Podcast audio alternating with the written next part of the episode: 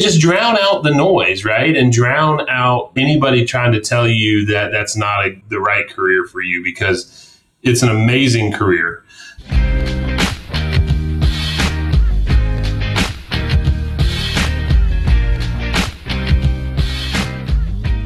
Welcome to the Student Housing Insight Podcast, where we are putting you in touch with the people who bring student housing to life. I'm your host, Wesley Dees, and I'm also the owner of Providential Student Housing. Providential Student Housing is a consulting firm serving the student housing industry. We help investors, developers, and lenders with any due diligence needs they have when exploring a market or preparing for an acquisition. We also provide asset management services for a select group of clients. And last but not least, we also consult with companies who are looking to service the student housing industry with a product or service to basically make sure that product or service is truly meeting the needs of the industry. So, if you are any of those groups and needing our help, please check us out at providentialstudenthousing.com. So, before we jump into today's profile episode, I want to take a moment to thank this audience for all of the support that you've given Student Housing Insight and the platform. When I started this podcast almost six years ago, I never thought it would develop into what it has today and just all of the cool stuff we're doing. You know, many of you have sent me messages over the past several months recognizing all that we're doing and, and how much value it brings you. Thank you so much for that. Those messages mean the world to me. Much of what SHI is, is just myself and Greta Dare. So when we get those messages, it makes it all worth it when we know we are impacting what you guys are doing and hopefully making your life a little bit easier. All right, let's get into today's interview. This is another episode in our Profiles in Student Housing series. Each episode in this series includes myself sitting down with an industry leader and talking about their career journey, lessons learned, and what they see on the horizon regarding off campus student housing. I really want to memorialize their contributions to the industry because this industry is still very young, and the folks who have made that journey from being a site level manager to now being in the C suite or at an executive level, their contributions are found really throughout the industry because these are the people who took a sector of the real estate industry that no one wanted to deal with, college kids, and made it one of the most attractive and resilient sectors of real estate.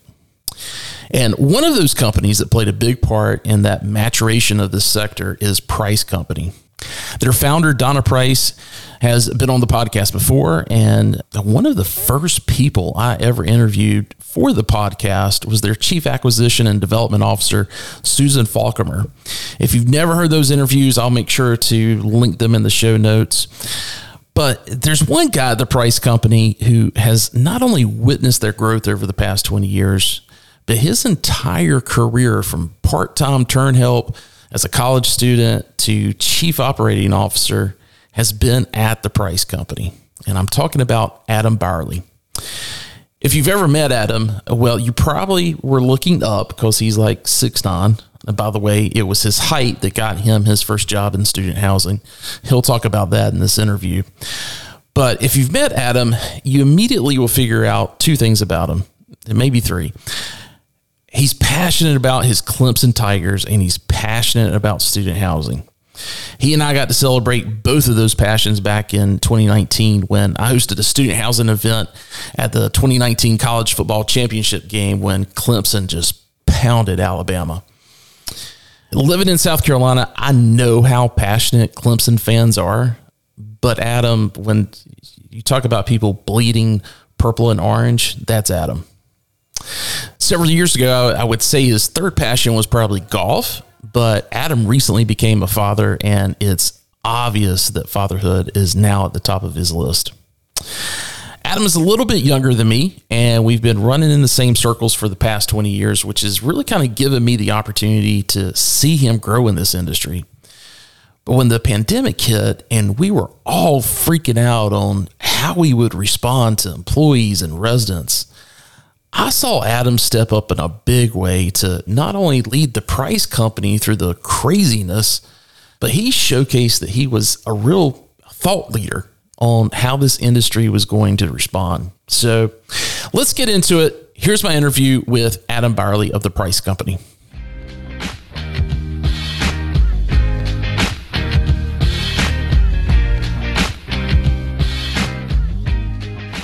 Adam, welcome back to the podcast.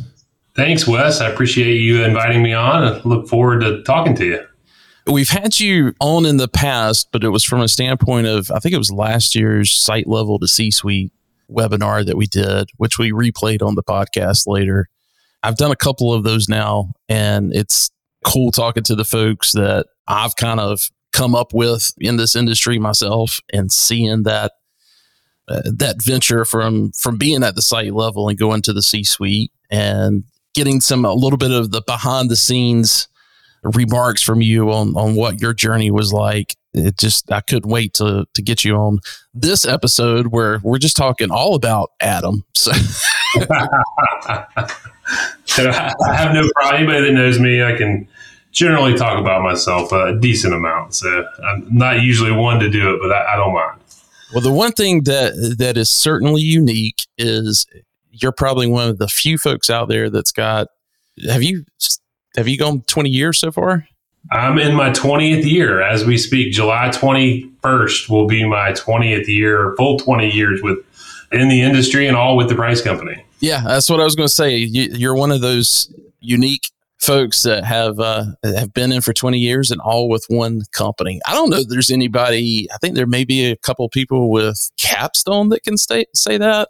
Yeah. Um, but it's certainly a, a unique uh, experience in the business, and uh, you know it's been it's been fun to to sort of grow up uh, in the industry, but also grow up with the company as it as it grew from its sort of small, humble beginnings uh, to where we are now.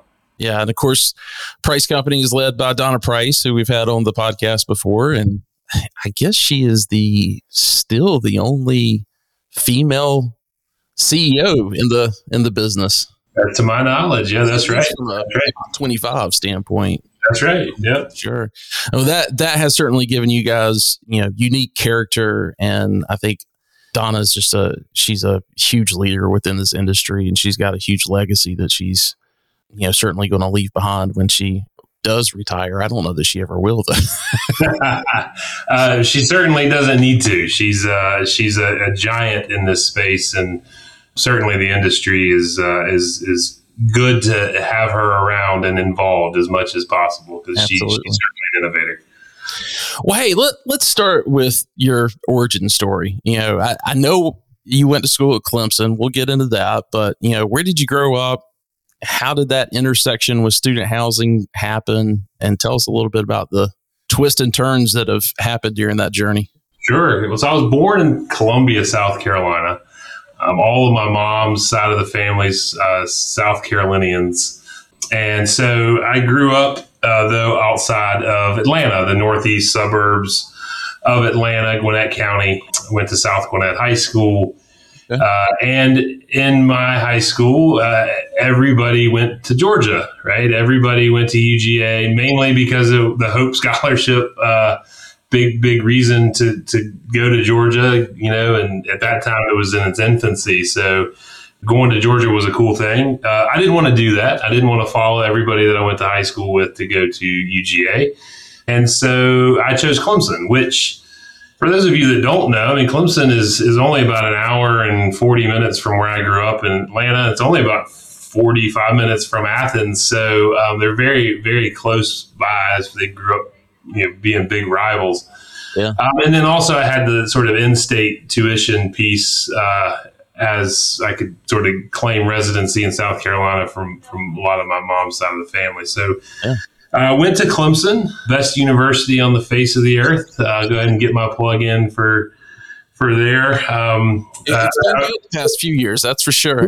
Athletic, athletically, academically, I, I, I, joke with some of my fellow uh, alums that I don't think I would get in today if I had to reapply, but uh, thank God I don't have to. But anyway, I, uh, I went to Clemson and that's sort of where my intersection with uh, student housing and the Preiss Company came to be. Uh, we Donna and Kirk did their first development outside of Raleigh, which is where our home base is, and it was in Clemson. Yeah. Uh, they had a piece of land about four and a half miles from the university, something you would never build today. But um, they built uh, some condos. So they uh, did condos when they were all the, the fad, you know, 2002 selling them to mom and dad so that, that their son or daughter could live in them or condos. Yeah, exactly. And in this case, selling them to uh, investors as well and then renting them out and growing their operating platform. And so in 2002, I met Kirk and Donna. I think they were at the housing fair in Clemson handing out pizza, basically saying, Hey, we got this project. It's four and a half miles from campus, but don't worry. But anyway, um, I, I, moved in as a, as a sophomore, lived there for the first year ever. The, the place was built. It was University Village in Clemson. And, um, now, did you buy one of the units or?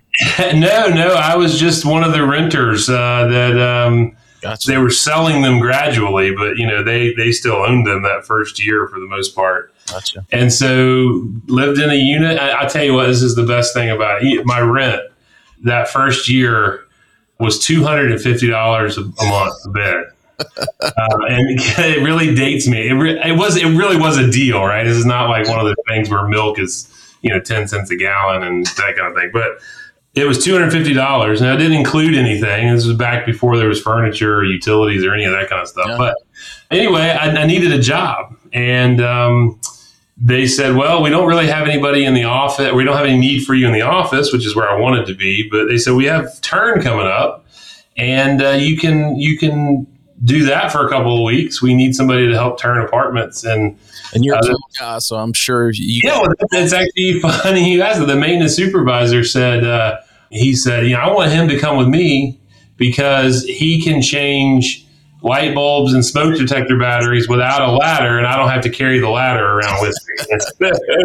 I joked that my height sort of got me in the business. Um, but move-in day, somebody, as just like we see in today's day and age, somebody quit during turn, uh, and uh, they needed somebody in the office. So my first day was in on move-in day, and kind of oh wow, it was just a big fire hose coming at me, but um, it was pretty cool. And so I stayed on, and the rest is history for me. Um, that was like I said, July twenty first, two thousand and three is when I started with the company. So it'll be 20, 20 years this July.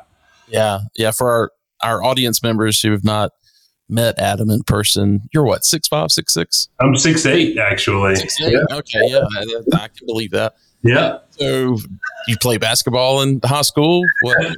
I, I, played sports throughout my my entire uh, career, I guess you could call it, but um, was never going to be good enough to go. Uh, pro or even division one anything so uh, it was it was definitely academics were definitely my my path uh, out of there. So, um, well, um, so yeah, tell us what what happens next. I do want to mention to everybody what is you know so kind of crazy about this this first property that you're on because it's still there today. It still operates as a you know a condominium, has an HOA and and all of that, and you guys are still still managing it, right?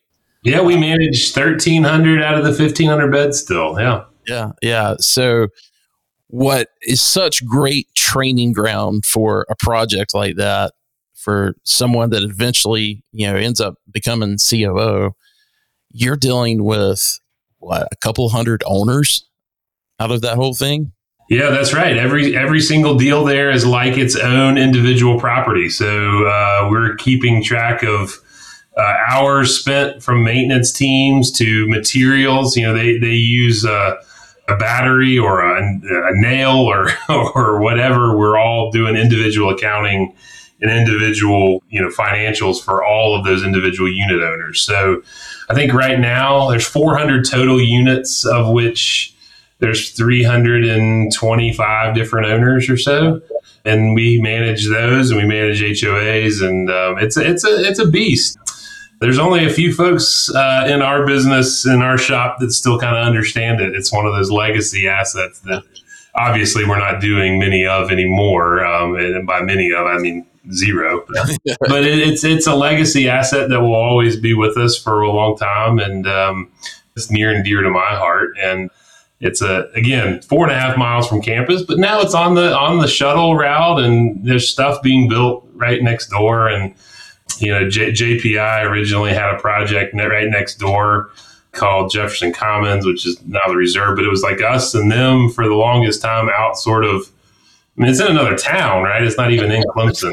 it's uh, pretty cool. It's a it's a cool place. But it was funny because we own we own three deals in Clemson, and they're in three different towns. We own in Central, and we own in Clemson, and we own in Seneca. Uh, so we have we have interesting the way that works with the way the the university's situated. So. Yeah. But I will say this before you go, it's it's really cool. A company that we started in Raleigh, and our next market was Clemson. Those are our first two markets and those two markets have been just unbelievable over the last 20 years. I mean, what a better place to sort of cut your teeth in student housing is in Raleigh and in Clemson. Like, just just tremendous. So a little bit of it is fortuitous uh, for us in that, you know, the markets that we picked early on were good markets, and we didn't have super huge challenges to overcome as a, as a small company at the time. Yeah, yeah. ACC, I think, has been good to us all. So yeah, I mean, what? So you, you start on the maintenance side, kind of take us to the next step, and yeah. Um, so here's the thing: I did everything. I literally started as a, a turn maintenance, leasing. Uh, both started part time, then full time. Went to an assistant manager role. I went to a property manager role, all within that singular property at University Village in Clemson. And then after that, I moved into. Uh, it was funny because at, at the time, uh, sports marketing contracts were all the rage, right? Everybody was signing up with the university and doing all these fun things with you. But we, so we were on that train and we saw we had a sports marketing contract with Texas and Auburn and Clemson and NC State and and we felt like nobody the sites weren't really maximizing the contract and so Donna said, Hey, we need somebody to really go and make sure that we're optimizing all of our programming at all of these sites around our sports marketing contracts. I said, well, hell, I'll take that job. Yeah. Hey, that sounds like a great job. And so for, for six months uh, or so, um, it was basically a go meet with your sports marketing rep and go to games and do parties and make sure all of your your sites were doing fun parties and stuff. So I was like a, a party planner for six months, which was awesome. But as you can imagine, that that job's probably was a in the moment type position that sure. after six months I said, hey, you know, I don't think this is a full time gig necessarily. I don't think this is the best use of, uh, of my time. So, started as a, a, regional. I was the very first regional for the Preiss Company. Moved into a, you know, I, I did every job for about three or four years, some shorter, some longer, but enough time to be able to sort of blaze the trail for those behind me. So, being a regional, the first regional, I mean, it's not much different than a regional in other organizations today, but but it's the first regional for the Preiss Company, so we didn't really have uh, anybody to learn from within our organization, and so yeah. I did that for a while, and then became um, sort of a, a, a, VP of leasing and programming throughout the entire portfolio. And ultimately, uh, through a few different VP levels, uh, made chief operating officer uh, about six years ago now. Yeah. Um, almost maybe five, uh, tw- December 2018. So yeah, yes, almost, almost five years total. So it's, um, been a good run and a fun run, definitely things that, that I've learned with the company. We've learned together some things we've, we've built together. And one of the things that I will say, about me and and this company is that not only my tenure with the organization at 20 years is is pretty unique, but my entire team that I have with me uh, on the leadership side is is tenured as well. I mean, Sarah Clark is our EVP of property management. She's been with us since 2005, and you know, I have I have a whole list of other folks. You know, our regional team, the new guy is 12 years in with the company. so that's like the newbie. He's the rookie, you know? And so you're just like, wow, this is, um, it's an incredible run, incredible tenure. You just don't really see across organizations. It, it's fun. A couple things I want to unpack there. So going back to, to Clemson, what was your, what was your major in? Um, I was a political science major uh, with a minor in history with every intention to go to law school. Every intention. And I started working for a company, and my mom said, Wait a minute, I, I paid for your school so that you could be in property management, right? And and that my mom's reaction is still an uphill battle that we fight today, right? It's like this is a real career. It is a real industry, and, and moms and dads are like, "Wait, wait, what are you doing?" You know, but it, stop doing that college thing. yeah, exactly, exactly. I mean, I loved it. I was, I still feel young because I I continue to be around colleges and universities, and but yeah, I had every intention of being a lawyer started with this property management thing and uh, it took a little bit but i took a year off thinking i'd go back and do everything and just i said no i'm done. I think i'm done. I, I, I like i like working. I like uh, i don't love i love school trust me. I, I love school more than anybody but i didn't love to have to do school. So that's sort of my my genesis there. So much like everybody else in this business that went to school for something else, right? Very few of us went to school for property management, although it is. Uh, you see more and more of that, right? Different school offerings uh, having property management or commercial real estate, uh, you know, hospitality. Exactly, exactly. You know, what's kind of amazing about that, because there's some similar paths between your background and my background. And, and what's really cool about that is I think I think when you became a regional, you were actually over the property that I started at at UNC Charlotte, which at the time was University Townhomes. You guys renamed it. Oh, what was it? 49? 49 North. Yeah. Yep. Yeah. 49 North. So a lot of, a lot of memories there, but kind of the, um, same thing. You know, I was, I was a history major. I was going to go into teaching. I was finishing up my teaching clinicals and had realized, nah, I don't want to teach. And it was the same thing. I was, I had a Western Civ prof- professor that said I should consider law school. And so started doing that while I was working as an assistant manager.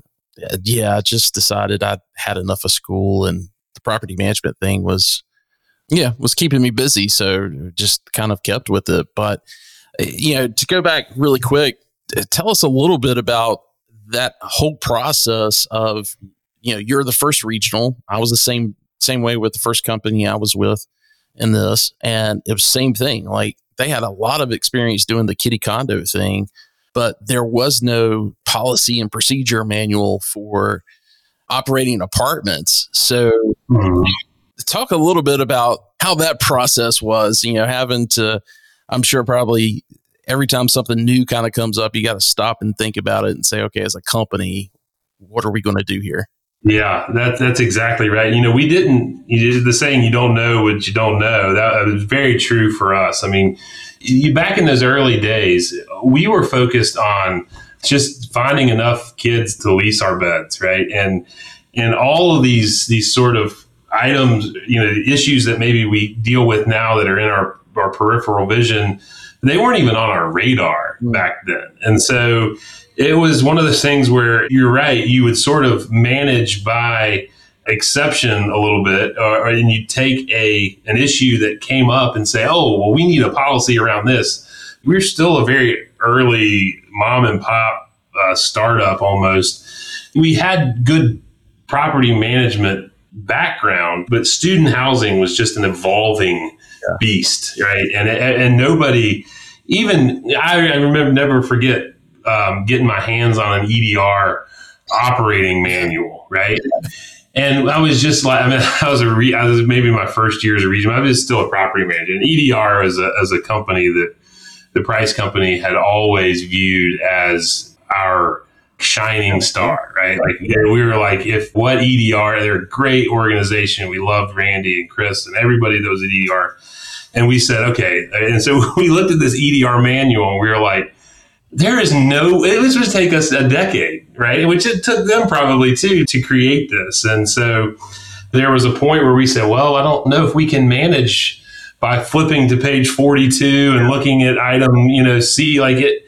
But as you grow and larger with an organization, you realize that that policy manual wasn't necessarily there for the property manager to go figure out, right? It's more of a this is how we're going to do business and we're going to sort of codify it in writing and we're going to make a point as this is our policies on certain items. And so as we've grown, you just have to figure out what's important, right? And we're right now blessed with some of the best fundamentals that we've ever had in student housing. And I joke with my team, I say, you know, remember when we'd come in every day and we'd worry about leasing? You know, we'd worry about how we were going to fill beds. And like, I mean, it's still obviously a concern. We, we want to, you know, that's, that's obviously the name of the game is growing revenue and reducing expenses and increasing NOI. But so many things now play into that.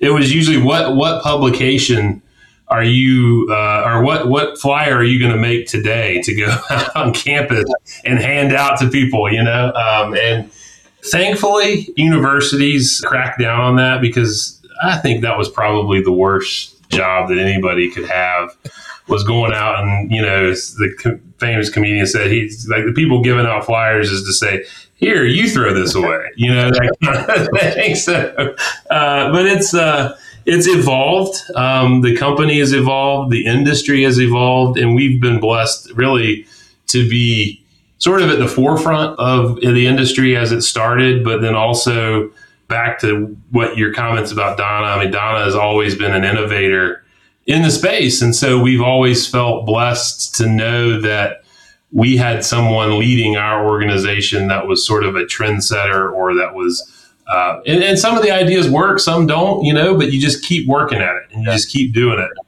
And um, that's how the Preiss company really has has grown to where we are today. Yeah. Speaking of the flyers uh, you remember the ones that at the bottom portion of it we put the telephone numbers on it, you know, vertically, and then cut it so they could just. I do. Remember the things called phones when people called you? You know, we're having one in the bag. you know, uh, do not open it unless a complete emergency. I have a, I have a funny story. This will show our sort of. Um, infancy in the space. This was probably 2005, and we had a great a site uh, marketing manager that we did this flyer and it was like uh, the property name and it had a picture of Chuck Norris on the front. It was like sign with wherever or get a, this is back when Chuck Norris jokes were all the rage, right? And it's like, or get a roundhouse kick to the face or something. It was just, it was funny, but it was, people really liked it. It was, we actually got stuff, you know, out of it. And, uh, we got a letter from Chuck Norris's attorney saying, uh, uh, "You probably shouldn't do that." Uh, and we are like, oh, we, we've made it. You know, we've made it. We got an attorney letter from Chuck Norris. So uh, it was, uh, it was, you know, a very, very brief campaign, uh, but it was, uh, it was fun to think about at the time and that we would never, ever contemplate doing today. So. I feel like you kind of created the first meme there with. Yeah, right. Yeah, exactly. Exactly. Well, hey, look, you and I both you know, have seen this evolution of what the, you know, modern student housing, purpose built student housing at least looks like. I want to spend a little bit of time with you kind of talking about the future. I mean, what are some of the biggest challenges you see facing the industry in the in the years to come? Well, it's a great question. It's kind of a loaded question. I mean, I do think fundamentals are great right now. There's a lot of studies and, and demographic numbers that show that we're maybe not looking at such great fundamentals in three to five years from now. Less less kids in in high school classrooms uh, in 2026 than you know, the lowest numbers at that time than they'll ever have been in the 20 years prior. And so uh, fundamentals will continue to hopefully stay strong through that period. Uh, there's some things that you can augment lack of domestic students by uh, you know in migration from from international students that could potentially help solve any gap. But what you're really going to see, I think, is where in secondary and, and maybe tertiary universities, where we're going to sort of struggle with filling, you know, having enough demand to fill fill our beds. And so I don't think there's ever any concern about any primary state institution filling its supply yeah. because they just tweak their number just tiny bit and uh, they get the number of, of students that they need. But that trickle down effect will have some some challenges in the secondary universities in the next five to six years. I think.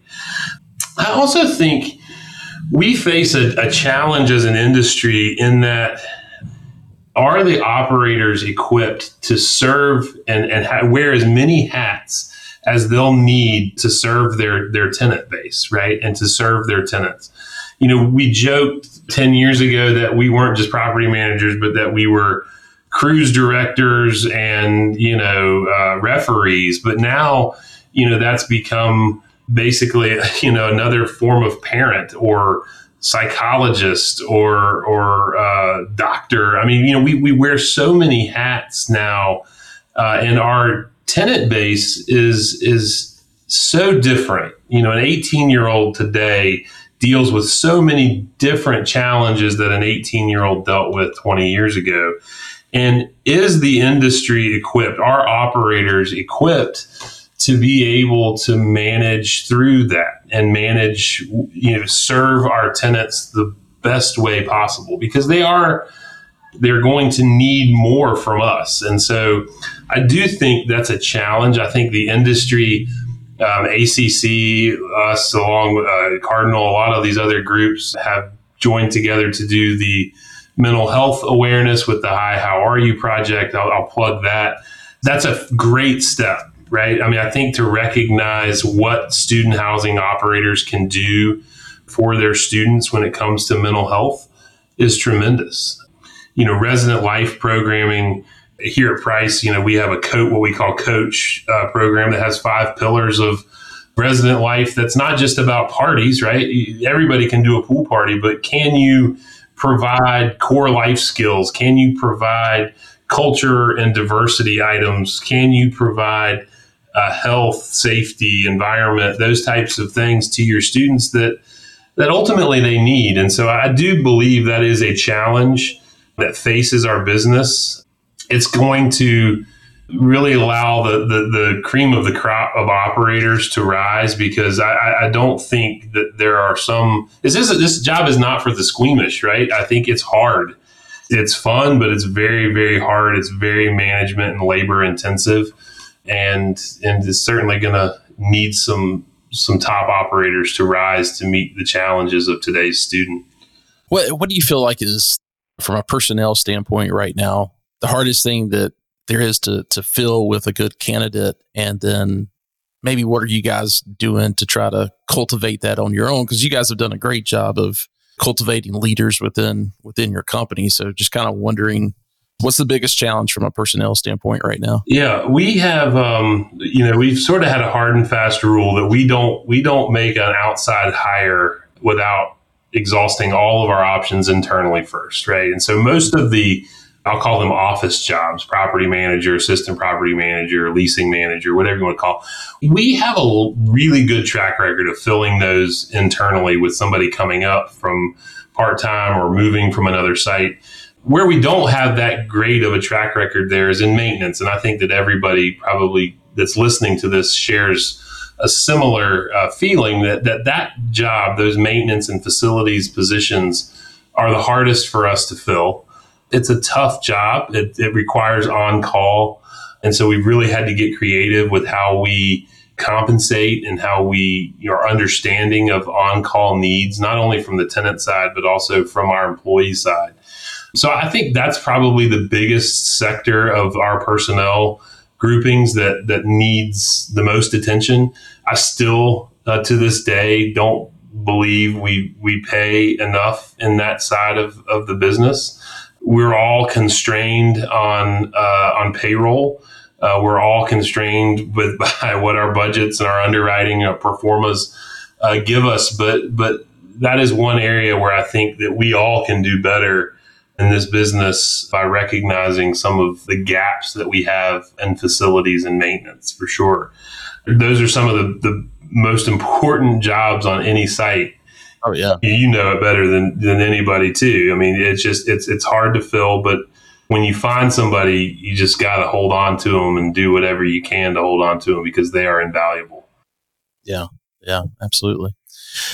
Kind of expand on that a little bit. The, the majority of the student housing insight audience is you know majority site level managers and you know a lot of them come up to me in conferences or send me direct messages saying hey i've been doing this for three four or five years since graduating college. I'm kind of at that point where i don't know if i want to continue with this or make it a longer career right? yeah, yeah what's kind of your you know advice that you would give to to those folks and especially if they're wanting to get to the next level well i would start with those that are maybe part-time and they're thinking about whether or not they want to stay in the business to begin with and i'll go back to what i said at the beginning is to say drown out the noise for those people that are trying to tell you that property management is not a, a viable career right? I mean, uh, uh, that is as completely as far from the truth as you can possibly get. So for those folks, I would say. I got a, I got a feeling you don't let your mom on site. Yeah, no, she loves it now. She's a subscriber to Student Housing Business. She's, you know, she reads my articles and all kinds of stuff. So she loves it now. But, um, but, but yeah, just drown out the noise, right? And drown out anybody trying to tell you that that's not a, the right career for you because it's an amazing career and it's an amazing career path that can take you in so many different places, right? It, it, property management can lead to a whole host of different real estate careers, whether that be in new business or whether that be on the, the prop tech side or, or vendor side or, or suppliers or whatever it may be. There are so many uh, opportunities within this business. Second, for those of that are been, like you said, coming up to you, I've been doing this for a while. What's my next step? Uh, my advice is to move. Move to a different city, to a different property, to a different uh, university. Uh, the more you can build your resume with different markets is makes you that much more attractive to any other you know company out there. Some people don't have that luxury, but if you do, if you are you know single or you're you have the ability, you have nothing tying you down even if it's a market that you think is horrible or you think is I don't want to move to uh, whatever state. I won't I won't throw any other states under the bus here, but um, but do it because it builds so much character. It builds so much uh, of your ability to see different sides of the business. Because what works in Orlando doesn't work in Austin, doesn't work in Athens and those are all places where people are needed. You, you, you can go look on job boards if you're looking to move to another company. I, I personally am a, a, very big fan. If you like the place that you you like the culture and you like the company, you may not like your position. Just go move, do something different. Take a lateral move, right? But do something different because you always got to keep keep your mind moving, keep your feet moving, because the more you kind of get sunk into a general role that you feel like you've just done and you know you've perfected, you'll start to lose passion and you'll start to lose uh, ability. You'll start to lose uh, that you know sort of thirst for knowledge uh, in this business. And and so my my suggestion to anybody is just move to a new place. All of the people that we have on our leadership team on the property management side have all been three, four, five different markets, and um, it gives you a perspective that is invaluable. Yeah, yeah, no, I think that's great, great advice. So, what's on the horizon for for Preiss and and yourself? I know you and your wife have a, a pretty young child at home, and some things have changed for you, you know, personally from that standpoint. But sure. anything else on the on the uh, horizon? Um, we have a four year old son, as you mentioned. So we're starting kindergarten next year, which is exciting. But uh, uh, I think um, we're done with children. we, one was enough for me. Um, he's my pride and joy, but certainly am ready. Um, he's given me everything that I can possibly ever want in, in children. But but no, um, uh, for for us, uh, me personally, uh, obviously, my goal is to build, you know, continue building uh, this organization to new levels. You know, we we never set out to be the biggest company in student housing. We don't want to be the most beds under management. We want to continue to retain our really unique culture, our really unique tenure that we have with this team. And, and we do want to grow. Growth is very important to us. We just, we don't necessarily have to be at 100,000 beds to, to feel accomplished. So we've had tremendous transactional activity over the past two years. I think we've done all a billion in each year in transactional activity, but a lot of that is also transaction dispositions too. So mm-hmm. our bed count has hovered somewhere around 30 to 32,000. Uh, we'd like to be at 40,000 by the end of this year. We're already on our way. We're going to take 3,800 beds or so for the first three months of this year. So that's really exciting. And uh, we're, we're looking, you know, more towards uh, the future of both third party management. Acquisitions continue to be a big big thing for us. Our portfolio is about 65% uh, owned and 35% or so third party uh, fee managed. Uh, so we like that that ratio. That's a good ratio for us. We've launched um, uh, Iris Technologies, which is sort of a new initiative for us on the technology uh, side, consulting and, and uh, internet negotiation and any sort of prop tech uh, for those operators, both on the conventional side and in student housing that maybe don't really want to have you know an internal group to do that. Um, so we're going out, we're going out and launching that business this year, which is great. We're excited about that. Any kind of smart tech or, or smart home technology, access controls, those types of things. We have about 50, 60 years of experience of folks in our shop that have done that. So uh, start, you know, sort of that consulting gig on that side. So that that's exciting. And uh, you know, I think just just continue to grow and and grow to a point where we're comfortable, but but uncomfortable at the same time. You know, if you're if you're comfortable all the time, it probably means you're not trying hard enough, right? Um, so, kind of our path through forward through the next twenty, you know, 2023 in the next 12 months. It'll be interesting to see how capital markets rebound, what the Fed does with, with rates, and if buyers and sellers can bridge the gap between uh, asking prices and, and potentially start getting uh, some some transactions back on the board for, for the last half of this year. Gotcha. Well, getting back to, to the technology thing, uh, you said you're calling it Iris. Is that Iris? Yeah, Iris Technologies just expand on that a little bit. Is that from the way you described it, I kind of took it as maybe if I'm a developer or maybe if I've just got 10, 12 student condos in, in Charlotte and I just want to maximize the efficiency with whatever technology, be it, you know, smart locks or right. contract with Spectrum or whatever. Is that just something that complete turnkey that I would turn over to you guys? Exactly right. Yeah. I mean, you basically say, I don't want to deal with this. I'm just going to hire a group that can handle all of this for me. And that's, that's our group. I mean, we will, we will negotiate your internet, bulk internet contracts.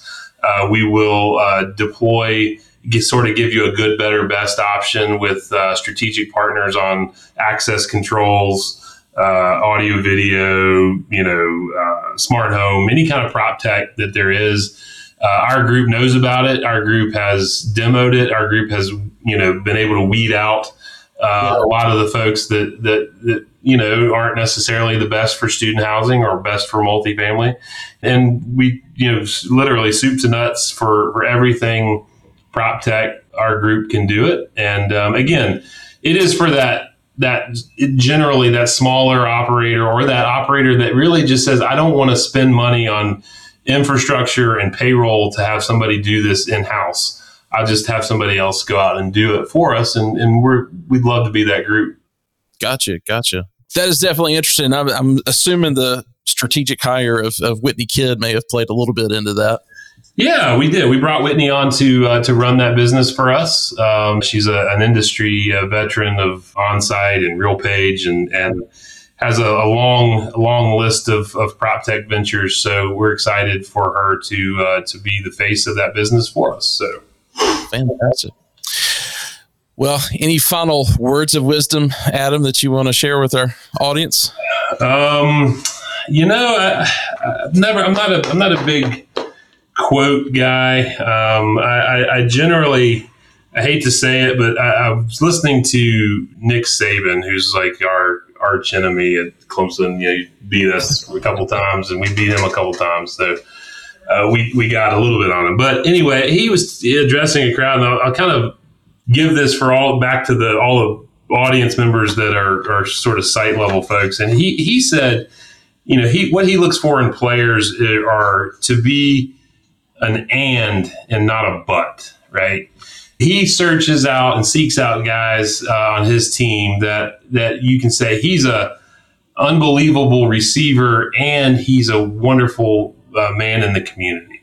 Yeah. Uh, or as opposed to a, somebody that says, well, he can throw it uh, a country mile, but he's a real toxic in the locker room. And so I try to tell all my folks to be ands and not buts. Uh, I, I, thought it was really easy to, to understand. Be accretive to your organization. Be willing to go that extra mile. And uh, just just you know I, I, always love to see people innovate in our space and and share in our space in terms of operational ideas. Um, we have such a tight knit industry and i would hate to ever see that go away because we do like to uh, you know we do sort of lean on the shoulders of others in our business when it comes to operations because we are such a, a new industry, really, for lack of, you know, I mean, it, it is new. I mean, I mean, you can say however old it is, but really it's, it's really evolved in the last 10 years. So, well, and it, you know, I want to just give you a, a personal note of appreciation for the way that both yourself and the company have really, um, you know, stood up through COVID and or stepped things up, you know, through COVID and and been a real leader through the um, for the entire industry from from that standpoint. And of course, out of that came Shop Talk, and you know you're one of the six members of our leadership committee for for that, and appreciate you volunteering your time for that. You're I, I always. Uh, I want to make sure that you're on as many of those calls as possible as far as our leadership calls because we'll come up with kind of a half-ass idea of something to do. and you're the guy that's like, you know what? If we're going to do this, yeah. and it's uh, and that, that really amps things up a little bit. And I really appreciate appreciate your time. And uh, well, you're, you're quite welcome. I love I love being a part of it. I love what you're doing in the space. You've really stepped up to fill a void and we're all better for it in this business. So thank you very much for for everything you do. A lot of times it's a thankless job, I think, for, for you a little bit, but I want to say thank you on behalf of our organization to everything that you provide to us as, as a business. So. Uh, absolutely. I, I am uh, enjoying every moment of it. So, well, thanks so much, Adam, and we'll we'll talk to you soon. All right, sounds good. Thank you.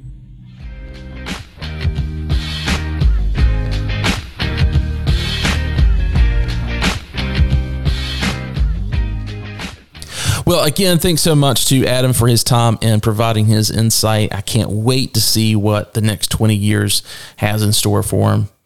Well, folks, that does it for this episode. I do want to remind everyone to join us for the industry's monthly webinar called Shop Talk. And I say it's the industry's monthly webinar because while Student Housing Insight produces it, it is led by a six member uh, leadership committee with veterans like Adam who are guiding these discussions. And it's not a sponsored webinar with someone who's, you know, trying to sell you something. Rather, it's it's just a monthly huddle across the entire industry to talk about topics that are currently impacting the student housing industry. So so go to shoptalk.info. Again, that's shoptalk.info and register to receive uh, the calendar invites so that you are aware of when those are happening. It's typically the second Thursday of every month, but sometimes we have to deviate from that. So make sure that you go there and register. You can also view previous Shop Talk meetings on that website, or you can view them at our YouTube channel, specifically at Student Housing Insights YouTube channel. Um, so go check that out. Make sure that you subscribe there. Last but not least, if we've brought you any value in this podcast today, please make sure you share it with your colleagues and make sure that you follow us on LinkedIn. I'll put all of those links in the show notes. Everyone, take care, and we'll talk to you soon.